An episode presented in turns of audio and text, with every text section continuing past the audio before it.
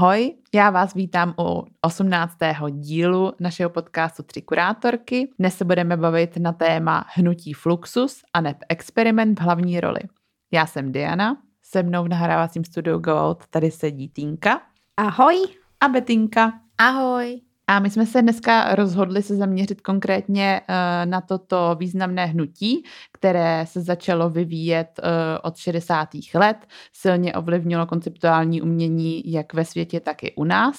A je to, řekla bych, eh, jedno z našich oblíbených témat a oblíbených hnutí. Tak pojďme na to. Já bych na začátek řekla, že Fluxus um, je, se dá vnímat z jedné stránky jako umělecká skupina, působící právě v letech 1961 až 1978, ale zároveň jako časově neukotvený kulturní fenomén, který nelze historicky zařadit. Mm-hmm. A pokud bychom se měli bavit vlastně o tom názvu uh, Fluxus, tak lexikálně to znamená holky plynoucí, rozmělněný, rozháraný, mm-hmm. což si mhm. myslím, že uh, naprosto odkazuje na nejednotnost té skupiny mm-hmm. a toho hnutí. Uh, a nebo taky rozteklý a proudový. Ještě jsem Proudový. Mm-hmm. Mm-hmm. To, asi v životě jsem nepoužila slovo proudový. A nebo takový. Možná Ještě. tak ve fyzice jsem použila mm. proudový. Tokový je teda taky hodně zajímavý slovo. Nicméně zakladatelem skupiny byl uh, George Mačunas. Mm-hmm. Mačunas, ano. Čtu to správně? Ano. Tak správný. A ten se Který opět... emigroval z Litvy, pardon, to tedy musím samozřejmě své balské státy opět propagovat. Ano, kteří, uh, který ty jsi mě úplně rozhodila. Právě uh, George Mačunas uh, odkazoval překračování hranic uměleckých oborů a sledoval tak význam pojmu fluxus. Jenž právě v lékařství, v chemii nebo ve fyzice uh, je vztahován k přeměně substance. Uh-huh.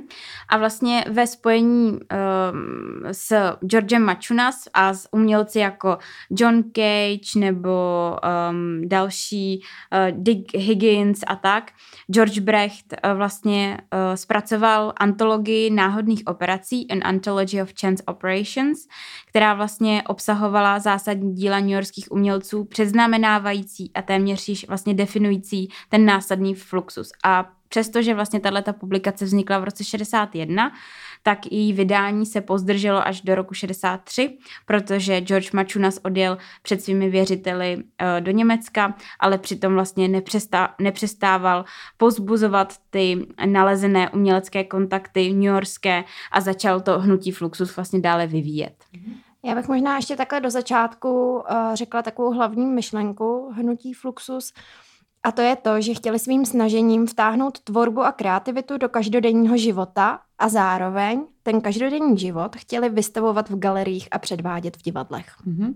A já bych to ještě, uh, ještě zakotvila tak, že v podstatě ty všichni členové toho Fluxusu neměli žádnou... Pardon, zá... Fluxu. Fluxu, pardon, ano, Fluxu. Neměli žádnou uh, ideologickou základnu, bylo to v podstatě taková jako záštita určitá.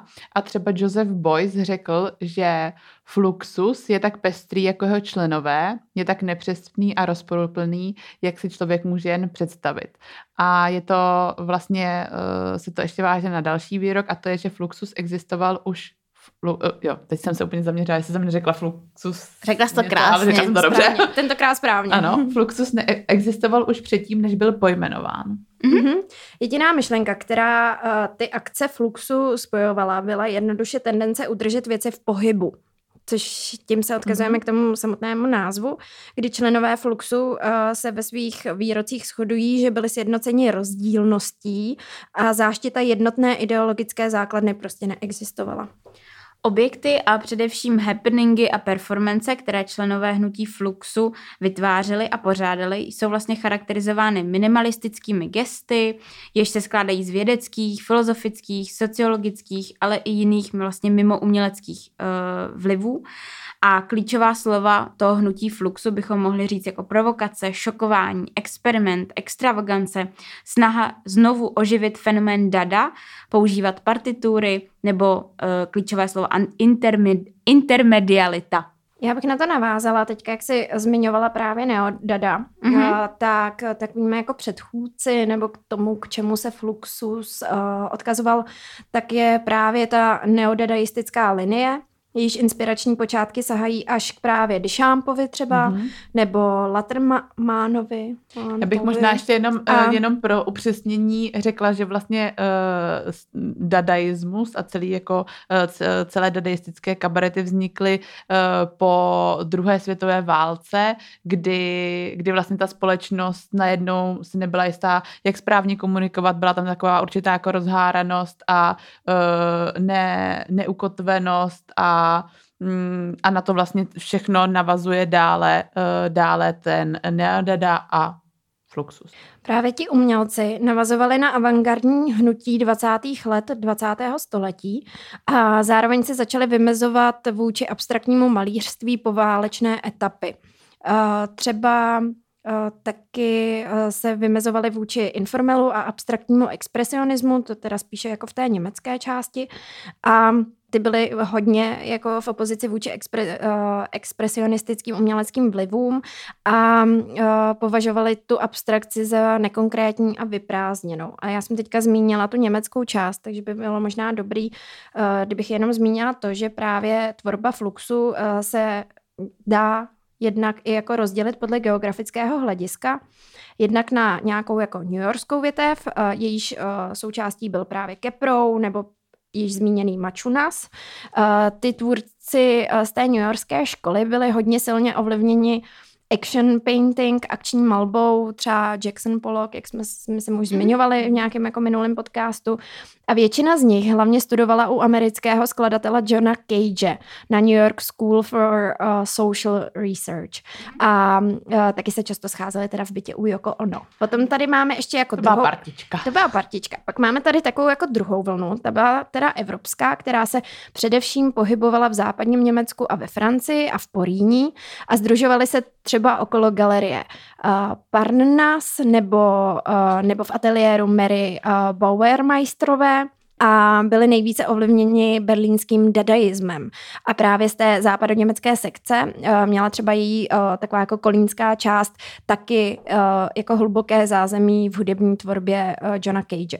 A pak je ještě jako jsem našla... Pardon, ještě jenom no. zmíníme, že tam k tomu, do toho patřil právě Wolf Vostl a nebo, nebo Joseph Beuys. Přesně, to jsem zapomněla na začátku říct.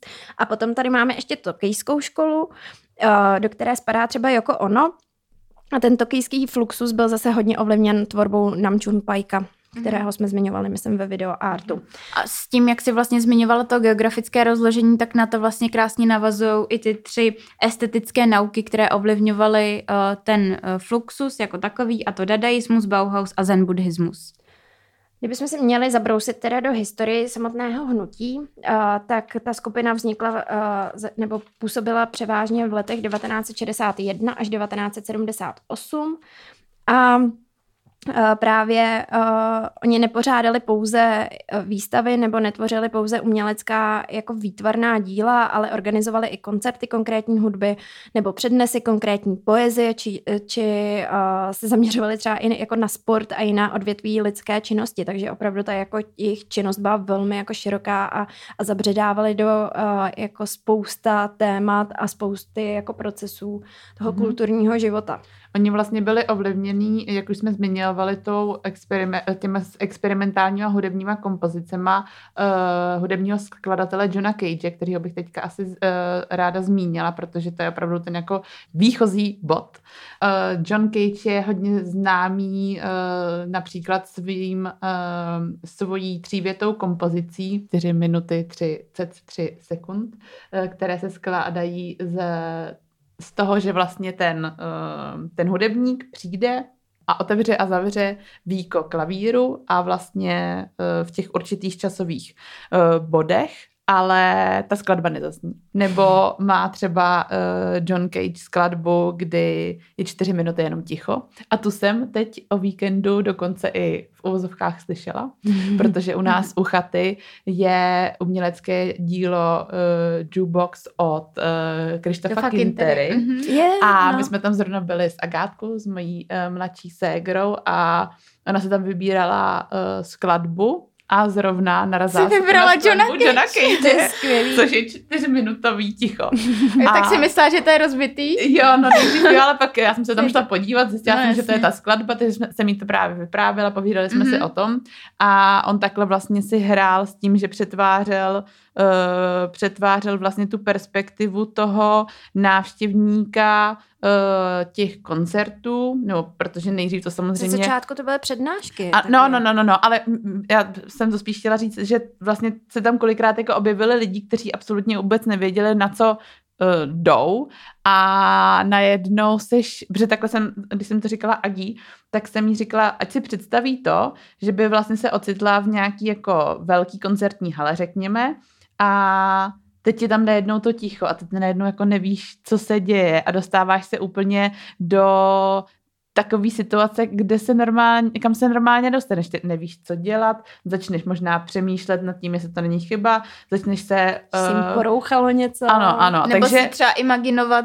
Mhm. jakou skladbu bych vlastně třeba bývávala slyšela. spoustu různých věcí. Já bych se bála, nevíš, že tam je bomba. No teď vlastně nevíš, jestli třeba můžeš zakašlat.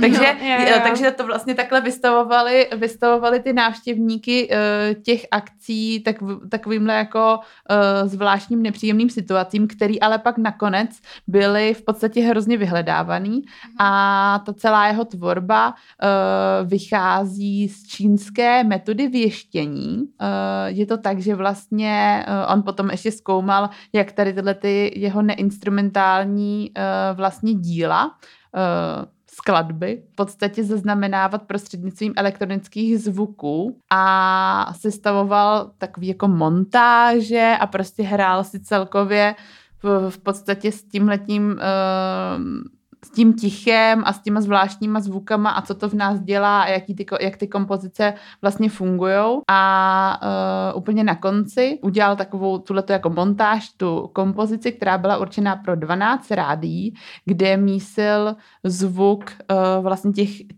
toho ticha se zvukem uh, různých rádiových přijímačů a to už se vlastně dostáváme zase potom jako trošku do nějakých jako mm, Jako sound artu, myslíš? ano, ano, jako... jo, jo, jo, jo, jo. A už to vlastně takhle přechází, což je možná taky důležitý jako zmínit, že vlastně ty autoři, kteří tvořili eh, v té skupině Fluxus, tak, eh, tak se potom dostali jako do těch různých odvětví a dál uh, dál A pracovali tvoří... s různými médii. Ano, vlastně. ale, a vlastně to byl, jako by to byl takový výchozí experiment a teďka se úplně jako um, pokračují dál, ale třeba jako ono, ta v podstatě tyhle ty experimentální věci dělá dál a, Mhm. a tou myšlenku toho A u ní je to spojený právě, uh, Nese to se třeba jako věnuje nejvíc happeningu a, Mhm. a, a řekla bych i body artu. Mhm, ano. Jako, že, že opravdu jako všichni ty autoři, kteří spadali do toho hnutí, tak se věnovali hodně jako rozličným technikám, a, a, ale, ale jako jak jsme na začátku zmiňovali, tak spojovali nějaký určitý jako minimalismus jako v tom gestu. A já jsem se teda uh, tak jako definovala takový čtyři principy, které se tam jako prolínají celou tou jako skupinou a někdo se jim věnuje víc, někdo se jim věnuje míň. Nicméně tam je pro ně docela jako typický to, že uh, jak oni se věnují, jak já jsem zmiňovala, té konkrétní poezii a konkrétní výtvarné umění, tak ono to vlastně vychází z toho, že John Cage učil konkrétní hudbu. Mhm. Že ono je to takhle jako přímo jako Mhm. definovaný, jako Mhm. konkrétní. No a uh, právě uh, jeden z těch jako principů, který se tam docela často uh, jako ukazuje, je princip určité jako destrukce, kdy oni právě uh, používají, oni jako tvrdí, že používají principy dekonstrukce, a který ale jako u nich kulminují v destrukci. a já vám to hned jako popíšu na nějakém díle, že třeba uh, Namjoon Pike má takový to slavný dílo, jak rozbíjí ty housle. On se pokoušel o nějakou jako dekonstrukci, ale vlastně nakonec to jako skončilo destrukcí, že to, jako a to je teda to, že velmi jako často ty akce um, jsou vlastně na nich to nejzajímavější je nějaký jako vedlejší princip nebo, nebo něco jako co vznikne v rámci jako jejich jako, jako toho happeningu. A uh, právě ta destrukce pro, ně- pro ně jako znamená to, že to nějak jako rozbíjí jako všednost a každodennost a, a že to dekonstruuje to, na co my jsme vlastně jako zvyklí. A na ty základní nějaké jako lidský, lidský principy a návyky, protože si přesně dostaneš do, do, protože spousta těch vlastně jako akcí, které oni dělali, tak uh, jsou založený na určitý jako rutině a na tom, na co jsme zvyklí. A oni to jako naruší. Ano, oni to naruší mm-hmm. a dostanou tě přesně do toho bodu, kdy se vlastně pak už jako začneš chovat úplně jinak mm. a začneš ty věci mhm. vnímat jinak. Ono to hodně souvisí právě s tou kolektivností, kterou si zmiňovala, což si myslím, že je způsobený taky tím, že um, ty lidi se kumulovali, jako byla to skupina, která nějakým způsobem se hodně ovlivňovala a tak. Um, pochází to možná i z toho, že třeba jedno z takových center, kde se kulminoval kulminoval tento typ umělců, byl třeba v Severní Karolíně a to konkrétně Black Mountain College, mm-hmm. která sice byla založena už v roce 1933, ale vlastně ten její princip, což znamenalo, což bylo nějaké jako liberální vzdělávání a všichni se vlastně podíleli na všem, to znamená na chodu té instituce umělecké se vlastně podíleli všichni dohromady. Stejně tak jako na těch uměleckých dílech Fluxu vlastně šlo o nějakou kolektivitu a předávání nějaké myšlenky a navazování na sebe. Takže to si myslím, že vlastně ten princip se prolíná v jak v tom třeba vzdělávání, tak v, t- v tom tvoření těch uměleckých děl, tak v tom principu fluxu. Mm-hmm. No to právě ten kolektivní způsob tvorby uh, mám taky jako jeden z jejich mm-hmm. hlavních jako principů tvorby, protože uh, spoustu jako umělců fluxu se uh, jako naprosto popíralo autorství. Mm. A právě ta jejich jako vzájemná spolupráce byla někdy natolik úzká, že v rámci těch jako jednotlivých akcí nebo happeningů uh, byla natolik jako i náhodná, že už to autorství vůbec nebylo možné ani jednoznačně určit. Mm-hmm. Tudíž, tudíž tam se to jako popíralo už jako v samotném jako principu té tvorby. A zároveň ale to, že to takhle měla většina členů Fluxu, neznamená, že to sdíleli úplně všichni, protože třeba jeden z výrazných autorů, kteří tam spadali, jako je Joseph Boyce, tak ten odmítal se tady té praxi podřídit. Ten naopak jako chtěl mít to, to svoje autorství. autorství jako jasně daný u té své tvorby. Já bych možná tady u tohohle toho uh, zmínila uh, pojem partitury, kdy oni, uh, kdy se vlastně, je to taková typická věc pro uh, Fluxus, uh, že oni tvořili vlastně návody na ty jednotlivé akce a vy jste si tak tu akci v podstatě, nebo stále si dodnes. se, dodnes se můžete podívat uh, nebo dohledat si tady tuhle nějakou partituru a vlastně tu akci reálně provést. A bylo to takhle, že, že to i, oni vlastně komunikovali i pomocí uh, třeba ko, jako korespondence, bylo to také jako korespondenční umění.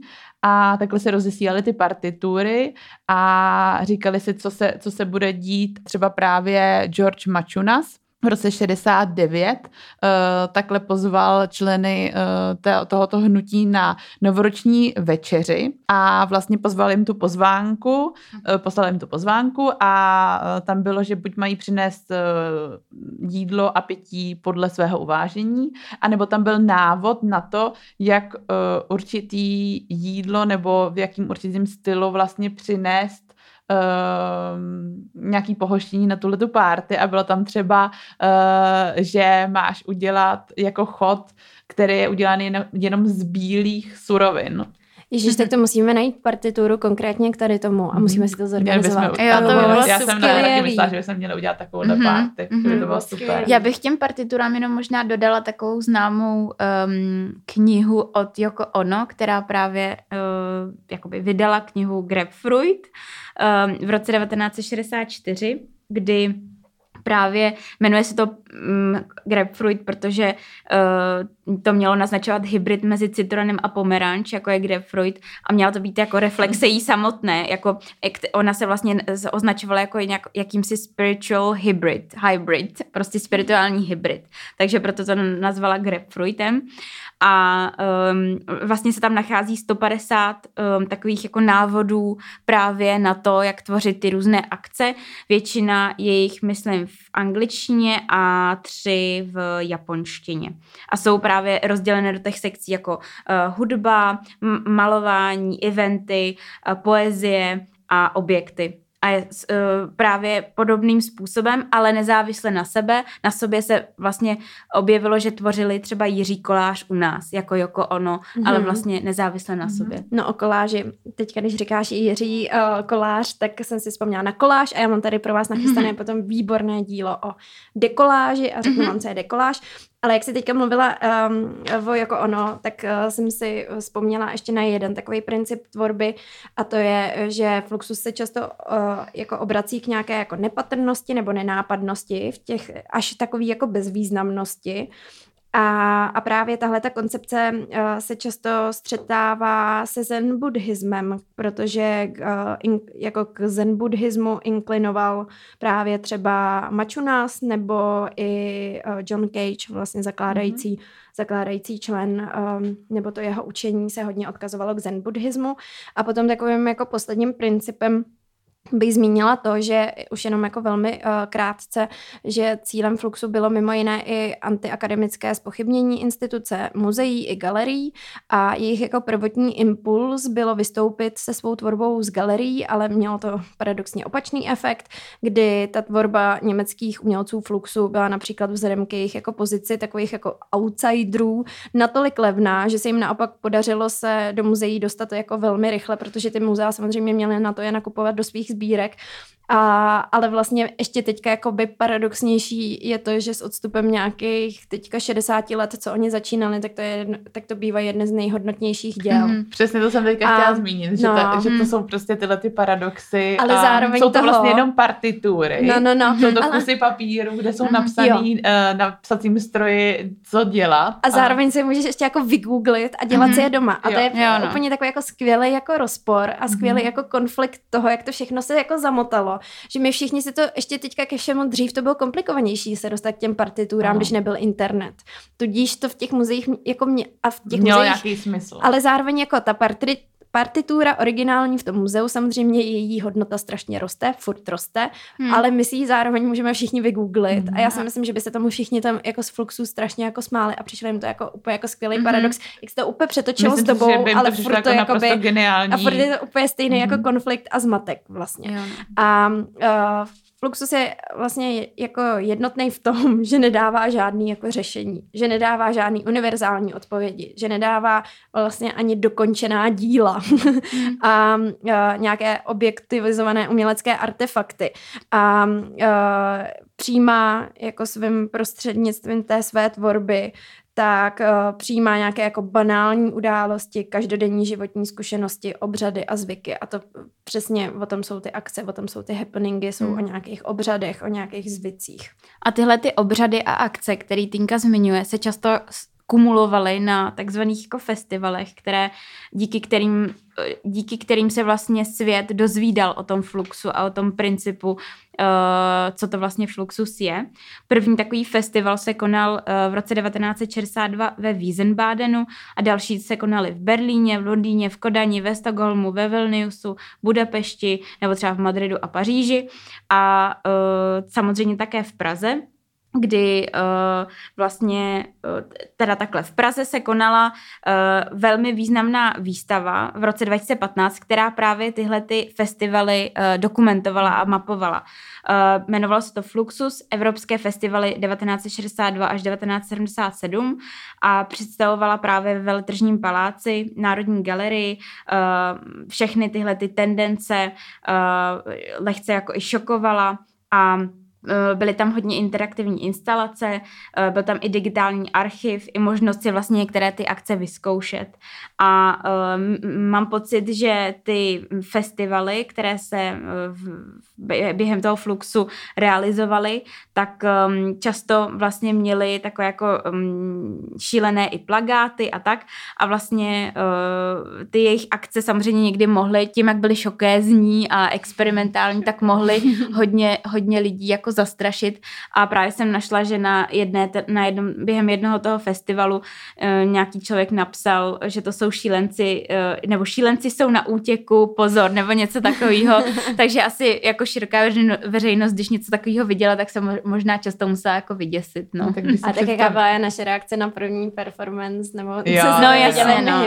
právě. co to je za magory. Právě, právě, no. Já jsem chtěla říct, že když si představíme, protože vlastně tím uh, hlavním představitelem na české scéně uh, Fluxu byl Milan Knížák. Tak když no, máme před... českého zástupce velmi významného, tak, eh, tak opravdu jako ty jeho, ty jeho akce, přesně ty obřady Mhm. byly jako extrémní a rozhodně uh, musel vypadat jako Hmm. když od Protože někud utekl Vlastně, reálně. vlastně Praha byla fakt velkým významným centrem pro Fluxus a uh, George Machunas právě jmenoval ředitele Fluxu East, um, ne, neboli Fluxus Networks in Central Eastern Europe, Milana Knížáka, koho jiného. Tak Týnko, po, pověz nám o tom Namjoon O tý Pajkovi. dek- ne, to, to já, já mám slyšet. Vostela. Jo, teda ale- pardon, ne, Namjoon Pajka Vostela. Ale já jsem ještě teďka na ty akci jsem chtěla navázat to, že uh, sami členové um, Fluxu měli rozdělené ty akce eh, do různých kategorií, nebo do dvou konkrétně. to jsme ještě vlastně To jsem, to, no, to, no, no, no. Podle právě toho jejich programového vztahu k divadelní struktuře a formě, tak oni rozdělovali ty svoje akce na dvě kategorie. První kategorie je theater, eh, kdy akce v této skupině jsou charakteristické strukturou a organizovaností. Takže ano, divadlo. Normálně jsme v divadle, všechno to běží, Mhm. jak to má běžet. Potom máme antitheater, eh, mezi které patří minimálně strukturované, tudíž nestrukturované akce. A jsou to především tedy eventy, ale uh, Fluxus neříkal eventům eventy, ale říkal jim takzvané scores. Takže o tom my budeme mluvit ještě určitě o scores, protože já mám, já jsem, jo, to, to vám řeknu takovou jako zahřívačku. Na začátek vám řeknu takovou velmi jako kratičkou akcičku, takzvaný score. Tak uh, hezky to musí anglicky, že jo. Score. Oh, pravdu? really? A teď, no, tak teďka holky zase jméno, že takhle jo. budeme Ben mluvit. Vautier, Ben Vautier, Mhm. předpokládám, Ben že Vautier. francouzský zástupce Fluxu. Vautier, Já nevím, jak se to píše. Vautier. Vautě, Vautě, Vautier. Vutě, Vutě. Uh, tak v roce 1961, kdy vznikl Fluxus, uh, tak vytvořil uh, krátký score, který se, Score. jmenuje, který se jmenuje Thief. Dobře. ne, ne, řekneme si to normálně. Prostě vytvořil Thief. jednoduchý event uh, s názvem Krádež.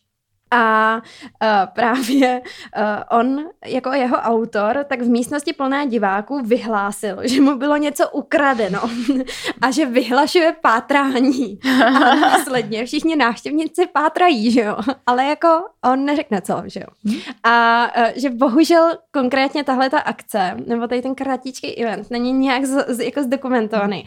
Ale já si to představuji, že prostě přijdu do Vinohradského divadla a tam místo, uh, nevím, rusalky na mě vyleze votě a řekne, že mu někdo ukradl a my tam začneme všichni líst po těch čtyřech. Jo, všichni tam začnou a- vlastně no, no, no, zmatek, no, jako. Jako zmatek a Mhm. všichni, všichni A hledají. začneš, Tak- a, jo, a to je vlastně to přijde hrozně jako můžeš začít jako obvinovat. No jasně, jasně, a takže kdo to asi byl? Přesně, a stokholmským syndrom, pak se tam začnou všichni vraždit Jo. kvůli té A krádeži. někdo řekne, byl to telefon, ne, byl to klíče. Možná proto ne, to není prostě zdokumentovaný, protože nevíme, Nikdo nepřežil. A to je možná ještě vlastně Ale taky... tak to mi přišlo hrozně jako roztomilá taková Jo. jako akce, Mhm. kterou jsem chtěla zmínit. Právě je. toho score. Tak já ještě, než se dostaneme k tomu Vostlovi, tak eh, bych eh, zmínila uh, jednu, což bude teda pravdě, z největší pravděpodobností taky Score, uh, který dělalo více autorů, ale znám, My dostaneme strašnou bídu za to, že vyslovování. Teď to bude říkat úplně jinak.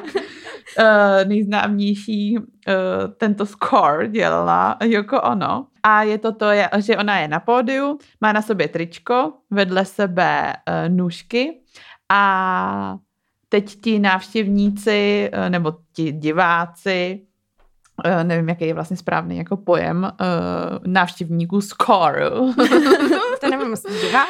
a, No ale eh, jakmile hledáš, tak už nejsi jenom divák, to no, už jsi to už to byly vlastně jako, a už to byly téměř i performeři. No, tak tak eh, no. vlastně byli vyzváni, aby uh, nějakým způsobem zasáhli do toho jejího oděvu, do toho jejího trička, takže mohli ho nastřihnout. A to je přesně ten nějaký jako princip, eh, podobně jako u toho, u toho, u těch skladeb toho Johna Cage a i tady u té uh, u té krádeže. Uh, nejdřív se ty lidi samozřejmě tak jako ustřihli kousek nebo to tričko trošku natrhli a čím víc jich tam chodilo, tím víc to bylo takový to davová, taková... Mm, Že tě to stáhlo. no a hlavně davový- se cítíš komfortně a vlastně... V tom, že to děláš, v tom, že že- A nestydíš jo, se. A nestydíš spíš by se. se styděla, kdybys to nedělala. Ano, přesně Mm. tak. Takže oni vlastně potom úplně jakoby jí eh, rozstříhají to tričko, obnaží a ale vlastně potom máš jakoby ten hrozně zvláštní pocit na konci, když to i jako skončí. Co jsi to provedla. Co jsi to provedla. A to je, to je vlastně to, co pro ten, uh, pro ty všechny umělce uh, tohohle toho hnutí jako asi muselo být hrozně zadosti učinění, když viděli, co ty co ty jako návštěvní, jako s jakýma obličejma ty návštěvníci pak odchází. Mm. Víš? Jo. Jako... Tebe je to vlastně jedno, ty tam sedíš prostě na hata a jo. jako neřešíš těžký jo. 70. Ale prostě víš, že to jako musí být, musel to být jako hrozný zásah do té psychiky. Mm-hmm. Protože, jak uh, už jsme to zmiňovali vlastně u toho, uh, u jednoho dílu, myslím, nejsem si jestli to bylo akční umění, konceptuální, to je jedno, uh, tak jsme zmiňovali, že my jsme vlastně sami taky uh, tuhle tu jednu akci uh, fluxí familiárně, familiárně to řekni. uh, vlastně zažili. Byli jsme uh, na fakultě spolužáky, bylo zhruba 10 skleniček, 15 skleniček s Tyjo, to si vodou myslím, že víc, kroužku, to si myslím, víc? že třeba 40. Protože Mm-mm, průměr, tak 20. průměr, průměr toho kruhu byl tak jako metr a půl minimálně. No, tak to bylo taky 25 a 20 max. Jo, a zase asi mezi nimi byly No, mezery. byly Hmm, mezery. dobře. Takže v kruhu byly skleničky, zhruba řekněme si kolem 20 a do těch skleniček byla dána... Do jedné. Do, tak, ano, takhle. Byla tam dána voda a vlastně se postupně přelívaly. A takhle jsme se střídali, teď jsme přelívali uh, tu vodu a Ta voda ubývala, jak ulpívala na vlastně povrchu té ubývala hodně v skleničky. uvozovkách. ale jako strašně pomalu. Mhm. Takže, takže tady ta akce je opravdu jako hrozně dlouhá a teďka je jako vtipný, jak, to, jak na to jako reagujou různý ty členi, kteří přelívají ty skleničky. Jak někdo je netrpělivý, tak začne jako cvrndat jako Jo, tu, a tu vodu jako, vodu. jako, jako, jako vedle té skleničky, že to přelívá rychle, ať jako jí ubyde trošku.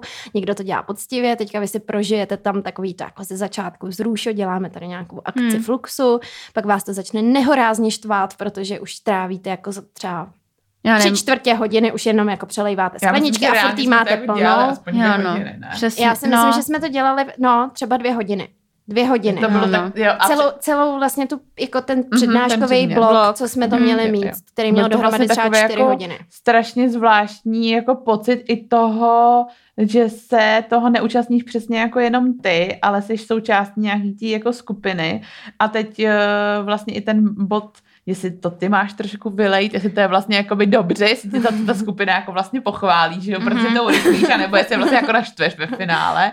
Je to, je, je to A nejlepší byl ten, zvláštní. jako náš pedagog uh, Jánoš Soboslaj, tak to, jak nás celou dobu jako jenom pozoroval a Mhm. fotil. Jo, ten nás byl Jo, jo, jo. A No. tvářil se hrozně jako vážně a jak se- kdyby jo, prostě, jo, já nevím. začátku byl vážný, ale pak Mhm, už si tam pak si jel něco, nějaký sma- Instagramy No. na mobilu, že Jo, jo, pak protože se koho troš- baví dvě a půl hodiny No pozorovat pak lidi, se už trošku jako taky vlastně smál o to, no, no bylo to a bylo to vtipný. mně se z toho to hrozně chtělo spát, já vím, že prostě to bylo Bylo dokola monotónní, no. monotónní a bylo to takový jako no únavný Ale bylo to jako rozho- rozhodně, to byla jako strašně zajímavá zkušenost. No doteď na to vzpomínáme a aspoň víme, jaký to je. Myslím, že jako- už to říkáme i po druhý v tomhle jo, podcastu. Určitě už o tom jako mluvíme po druhý, ale já bych asi k tomu řekla, že pokud budete mít nějakou jako partošku, tak Si eh, najděte si najděte partituru. partituru a udělejte máte si prostě přesně tak, nějaký, jak to má být. uh, nějaký takový score. Třeba si přineste jednobarevné jídlo, nebo jak to No. bylo. Ale to bych řekla, že už je spíš teda, eh, že tohle to má vlastně nějaký svůj eh, jasně daný harmonogram, Mm, mhm. který se sice jako mění eh, jako Jo, reakcí na ty jo. lidi, ale tohle bude theater. To bude fair. Mm. Mm. Tak holky, Pravdu. jste připravený Jo. na Vostelův naprosto hraniční happening, který mi dal zabrat, Pojď do když nás. jsem pojďme ho rozklíčovala. Ano. Tak jdeme na to. Uh, takže, uh, tak, Mhm. já se musím na to nadechnout. Wolf Vostel, uh, to umělecké dílo se jmenuje Televizní dekoláž pro miliony. Byla, on tu ten happening vlastně opakoval v letech 1959 až 1967. A uh, byl navržen jako televizní pořad pro aktivaci televizních diváků. Kdy oni se právě vymezovali mezi jako vůči, vůči tomu konzumerismu. A Vostel vlastně rozšířil takové jako prostorové limity všech jako uměleckých akcí, tím, že využíval i ty, jako tele, tu televizi a, a také rozšířil tu jako subtilní jako možnost interakce mezi divákem a tvůrcem, což velmi rychle jako zjistíte proč. Uh, divák se totiž v rámci uh, tady toho happeningu buď jako naprosto podvolí, jako té akci, a nebo se rozhodne jednat nějak jako proti ním a on tím vlastně i jako zkoumá tu jako psychiku toho člověka, jak jsme se teďka bavili o tom přelívání, tak uh, uh, vlastně zažívá se tam jako neskutečná absurdita, uh, ty lidi, jako taková dost jako pochybná jako kvalita nějaký jako manipulace jako hromadný a, a všechno se to dělá skrz ty jako komunikační prostředky, vůči kterým on se vlastně jako snaží nějakým způsobem jako vymezovat. No a jdeme k tomu, jak, jak to teda jako vypadalo. Uh, uh, vlastně jako celým jako cílem té akce je to, že my si máme uvědomit, že to vysílání televizní se nám už jako dostalo do podvědomí a že uh, všechny jako tady ty uh, jako činy, kterými tam jako vidíme, tak se v nás nějakým způsobem jako ukládají a my je jako nevědomky šíříme i v rámci našeho jako konání.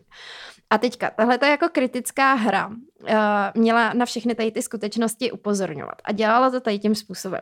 On vzal jako šest televizních zařízení s různými programy, kdy následně ten obraz byl dekolážován, což si řekneme, co je dekoláž. Potom, ale zároveň v rámci této akce bylo tam ještě šest jako směsicí, a ty směsice obsahovaly buď jako hrnce s, plat, eh, jako s plastovými letadílky, prostě nesmysl, nebo které se ještě jako ty letadílka, jak byly plastová, tak jak to bylo v tom hrnci, jako nad ohněm, tak se postupně jako rozpouštěla. Mm-hmm. No.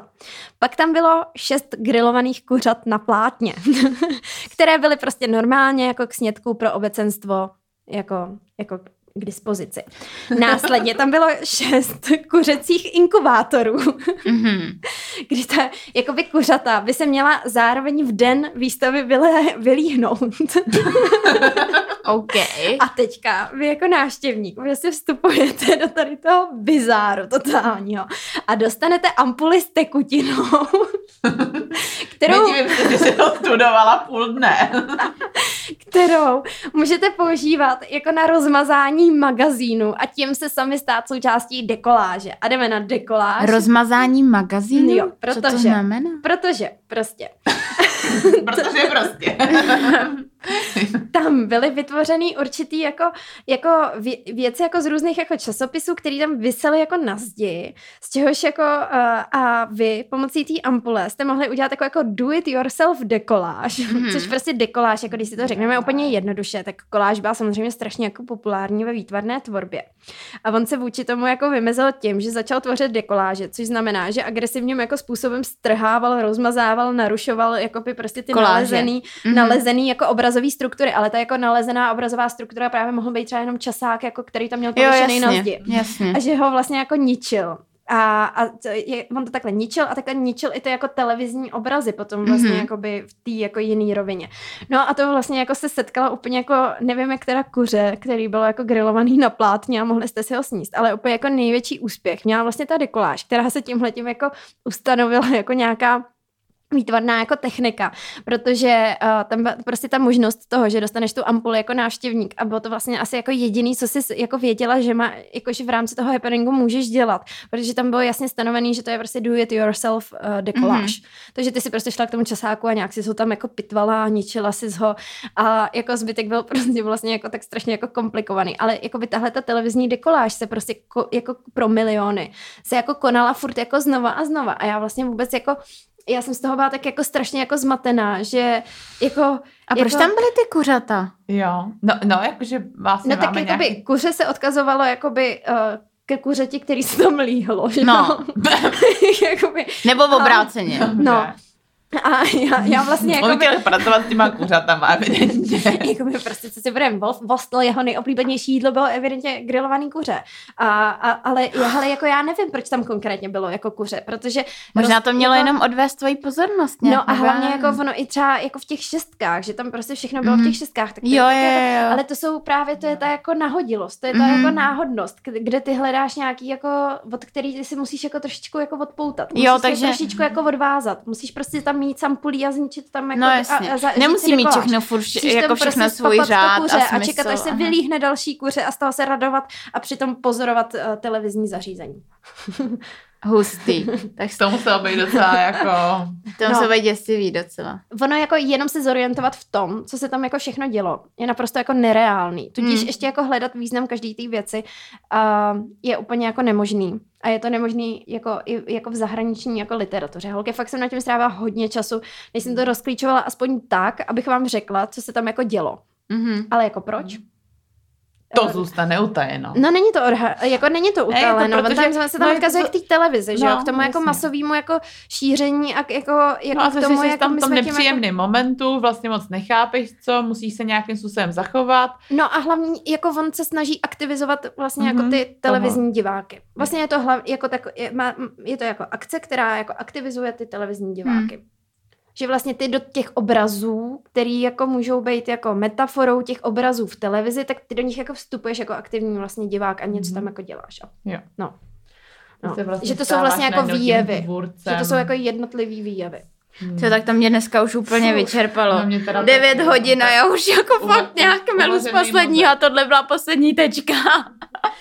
No počkejte, já nevím, jestli, no tak No, já, já myslím, že o Alanu jako- Keprovi a jeho 18 happeningů, tak jako, uh, tak o tom jsme už mluvili. Mhm. Já ještě, ještě vlastně jako, uh, ono se totiž uvádí, že těch 18 happeningů v šesti částech, že to je jako první happening, Jo. se to označuje. A já Mhm. jsem našla, že Ellen Caprou měl ještě jeden happening předtím, dva roky předtím. A to bylo na Segalově farmě. A přímo jsem našla, jak George Segal hovoří o tom, uh, o tom uh, jako happeningu. Já nevím, jestli to chcete vědět nebo ne. No, No a jako je to flu, Fluxus? Jako patří to do Fluxusu? no bylo to Fluxu? Jo, jo, jo. Protože, protože právě Keprou, zástupce New Yorkské části Mhm. Fluxu, se právě na Segalově farmě seznámil s action painting. Mhm. Takže, takže tam jako byl ten Takže jako tam byl ten jako pr- tady výchozí bod. No, no. Breakboy. A právě on jako, eh, t, jako Yes. t, tady ten happening proběhl v roce 57, takže dva roky předtím je předtím 18 happeningů v šesti částech. A jmenuje se, uh, jmenuje se teda happening na Segalově eh, farmě, nemá to nic konkrétnějšího. Ale George Segal k tomu říká, měli jsme tu na mé farmě Den, já to můžu přečíst jako pohádku na dobrou Jo, jo, tak- noc a pak to končíme. Jo. Já jsem se tak jako rozjela teďka. Ale holky, tak já vám přečtu pohádku. Tak George Segal. o Alanu Kaprovovi. Měli jsme tu na mé farmě den happeningu. Pozval jsem Alana a naše přátelé a tak tu různí lidé dělali své vlastní věci. Prostě klasická. Klasická naše akce. Klasická, klasická akce. Dělají se věci. Alan si chtěl pronajmout řadu buldozerů, aby je seřadil do linie a mohl je vést proti armádě lidských bytostí ozbrojených tyčemi a větvemi. Uh, já tady jako gestikuluju, ale vy to věc, co se nevidíte. děje běžně na farmě. Normálka, prostě happening, že jo. Děláme, co můžeme. Ten nápad jsem ale zamítl, protože vím, jak nebezpečné a složité je buldozer uřídit. a kdyby tu byl neskušený řidič a někdo by třeba uklouzl, měli bychom tu mrtvé. jako mně se líbí, že pan Segal je pragmatik. a nenechá, nenechá nikoho zemřít, protože Ellen Caprou se tam mohl zabít v buldozeru a vůbec by třeba neexistovalo 18 happeningů. No a možná, že by celý akční umění prostě úplně Neexistoval. se A flu- nestalo. No a Fluxus, A by, Fluxus by- prostě si neřekl, že je Mhm. Fluxus, protože těch 18 happeningů bylo docela stěženích. Ale pro mě se Galova farma byla ještě stěženější a hlavně citace Georgia Segala. Takže, takže jsem přemluvil Alana, ať zapomene na buldozery a zkusí auta. takže, dobře, byla to armáda aut jedoucích proti armádě lidí z klacíky. Nechci probírat interpretaci síly strojů proti síle lidí, zapomeňte na to. A pak byl to vynikající básník hrající na flétnu a to měl být hudební doprovod k té válce. Tak to byl Ellenův happening. takže, Takže, krásný. takže zmatek. Zmatek. Ale takže můžete zmatek si ho udělat taková- na své vlastní chatě určitě. Už budete mít hodně aut. Musí tam musí Hodně hodně velká chata. No. No tak jo, tak na závěr nějaký typíčky. Na závěr ty Já já, bych- já bych možná řekla takovou aktu... jako v aktualitku, protože Jo, to je vlastně no. z 23. června informace, Určitě, to řekni. že Kunsthále Praha získala sbírku Fluxu, uh, Fluxu, já se teďka hrozně hlídám, abych furt neřekla to Fluxu. Říkáš to správně? Fluxu, Marie a Milena Knížákových, uh, což teda zařadí uh, Kunsthále Prahu a Prahu obecně na uh, opět na mapu Fluxu a uh, budete se určitě moc uh, brzy, až se Kunsthále otevře, jít podívat na nějakou... 22.2.2022. Mhm. To jsem ani netušila. Hm? Mhm. To je šílený. 22.2. To je možná 2022. konec světa. Dobře, tak uh, určitě brzy se bude konat nějaká, nějaká výstava, ale je to vlastně jako strašně... My Uh, nepočkali do roku 2222. Jak se strašně důležitý. jo, to je pravda. Uh, jo, to je všechno. No a já jsem, těch položek je 700. ano, jo, jo, jako, jo, je to fakt jakoby obrovský. Je to brutální. Je to, je to fakt ve, jako velká Já myslím, že záležitost. by měl zase představit ten barák, že se to tam nevejde. no tak tohle to jsou partitury, takže to, to může být v šanonech. V žanonek, no, přesně. No, já bych obecně řekla, že jako, jestli se chcete dozvědět něco více o Fluxu, tak se vlastně je dobrý se podívat na webové stránky Milana Knížáka, kde o tom Ano. hodně píše a i o svých, o svých dalších projektech a názorech. Ano. No a já bych možná promluvila tady o něčem, na kam bychom vás rádi, poz, rádi pozvali. A jo, A- no to, jsem- no. Uh, to je to, že jsme, uh, že brzy Bude zahájena výstava. Ano, bude zahájena výstava ženy v Industře v Brně. Eh, Je to výstava, kterou jsme měli zahajovat v březnu, ale eh, tady kvůli celé situaci jsme ji museli posunout. Bude to 29. září eh, ve středu. Eh, Den předtím je státní svátek, takže... Ano, takže všichni přijeďte na výlet. Takže si vemte všichni dovolenou ve středu. No a pojďte za náma do Brna. Ano, a uvidíte tam uh, čtyři umělkyně, se kterými jsme právě už spolupracovali tak na předchozí výstavě ženy, kterou jsme organizovali v Invalidovně uh, v létě 2020. Uvidíte tam uh, díla uh, Lenky Chánové, Jany Svobodové, Terezy Štětinové a Anny Virvové a uh, my se moc těšíme. Bude to vlastně teďka po dlouhé době uh, naše, náš výstavní projekt, který budeme realizovat fyzicky. A který konečně můžeme zahájit, takže si tam dáme všichni skleničku, samozřejmě s rozestupem dvou metrů a, a, a rouškama, ale těšíme se na vás v Brně. Určitě. No a No. pokud se chcete dozvědět něco, něco víc, je, uh, třeba i o té předchozí výstavě ženy nebo o nás, tak nás určitě sledujte na našich sociálních sítích, kde nás všude najdete jako tři kurátorky, trojka se píše číslicí a uh, my se budeme uh, těšit, doufejme, na setkání právě na této vernisáži. No a protože, jak Lída zmiňovala, tahle výstava bude o ženách, tak i další díl bude tak trochu o ženách. V 19. díle si řekneme něco o druhé vlně feminismu, takže se na to můžete těšit. Tak jo, děkujeme moc za pozornost. Díky čau, pac a pusu a umču zdar.